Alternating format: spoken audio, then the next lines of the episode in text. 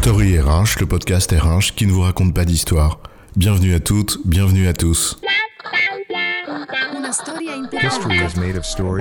Dans cet épisode, nous allons vous parler de chiffres, et en l'occurrence des trois principaux domaines d'application des statistiques et ce à quoi ils servent. La combinaison des masses gigantesques de données dont nous disposons aujourd'hui, de la puissance de calcul, donc d'analyse de l'informatique, et l'importance qu'on accorde aux données en elles-mêmes, conduisent à ce que la science de la statistique soit particulièrement sous le feu des projecteurs.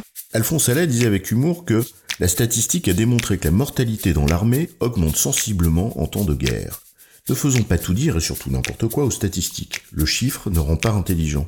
Oui, mais si les données ne rendent pas intelligents, leur analyse peut naturellement contribuer à prendre des décisions intelligentes. Mais de quelle analyse s'agit-il? Quels sont les différents domaines d'application de la statistique? C'est quoi l'histoire? Revenons à ce qu'est la statistique en tant que telle. C'est, je cite Joachim Thorin-Siberne dans le journal de la Société statistique de Paris en 56, l'ensemble des méthodes qui ont pour objet la collecte, le traitement et l'interprétation de données d'observation relatives à un groupe d'individus ou d'unités. Le champ de la statistique est vaste, mais on va ici s'intéresser à ce qui fait l'essentiel de ce à quoi un professionnel en entreprise peut être confronté en la matière. La statistique descriptive, la statistique explicative et les modèles prédictifs. Commençons par le début, la statistique descriptive. Sa finalité est simple, son nom l'indique, décrire ce qu'on observe. On va le faire à l'aide de représentations des données qu'on observe et aussi à l'aide de résumés chiffrés, des agrégats statistiques. Dans les RH, par exemple, c'est le cas d'une pyramide des âges, qui est une représentation graphique de la répartition des personnes par tranche d'âge, ou d'un salaire moyen, qui est un agrégat statistique. Ce premier niveau d'analyse peut sembler simple, et pourtant, tout l'exercice consiste justement à simplifier la complexité de ce qu'on observe, en étant le moins faux possible. L'enjeu réside un peu dans l'arbitrage auquel Paul Valéry invitait quand il disait que le simple est toujours faux, ce qui ne l'est pas est inutilisable. L'exercice est par nature délicat, ne serait-ce que parce que les biais sont nombreux, et aussi parce que les représentations qu'on choisit, comme la manière dont on les met en forme, avec des graphiques, des tableaux de données, etc., influent sur les interprétations.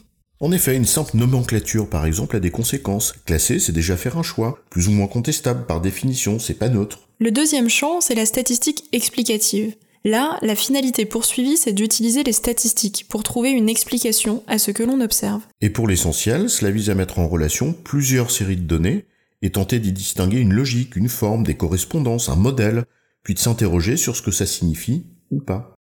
Certaines méthodes qui le permettent sont bien connues les analyses factorielles, qui visent à réduire plusieurs dimensions d'un sujet à un nombre exploitable, en perdant le moins d'informations possible. Puis il y a les régressions, qui consistent à mettre en relation une variable à expliquer, ton salaire par exemple, et des variables explicatives, par exemple le degré de responsabilité de ton job, ton ancienneté, etc. Et avec, entre les deux, une corrélation. Et cette corrélation n'est pas nécessairement une preuve de relation de cause à effet, mais une probabilité qu'il faut ensuite analyser pour savoir si elle a du sens ou pas notamment en testant les variables utilisées. En d'autres termes, la statistique explicative propose un modèle d'interprétation possible qu'il faut ensuite examiner avec un regard critique avant de prétendre pouvoir conclure à une quelconque relation de cause à effet.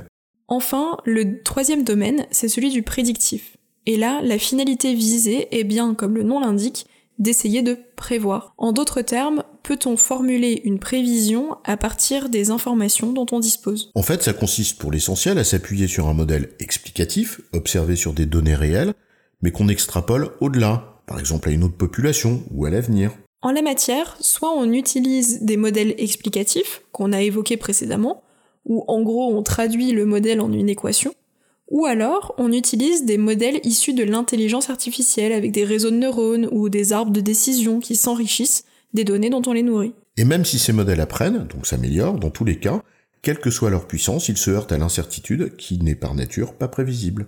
En résumé, il y a trois grands domaines dans les statistiques. Les statistiques descriptives, qui visent à décrire au mieux ce que l'on observe, les statistiques explicatives, qui aident à trouver un modèle d'explication à un phénomène observé, et les modèles prédictifs, qui extrapolent les modèles explicatifs pour tenter de prédire un phénomène.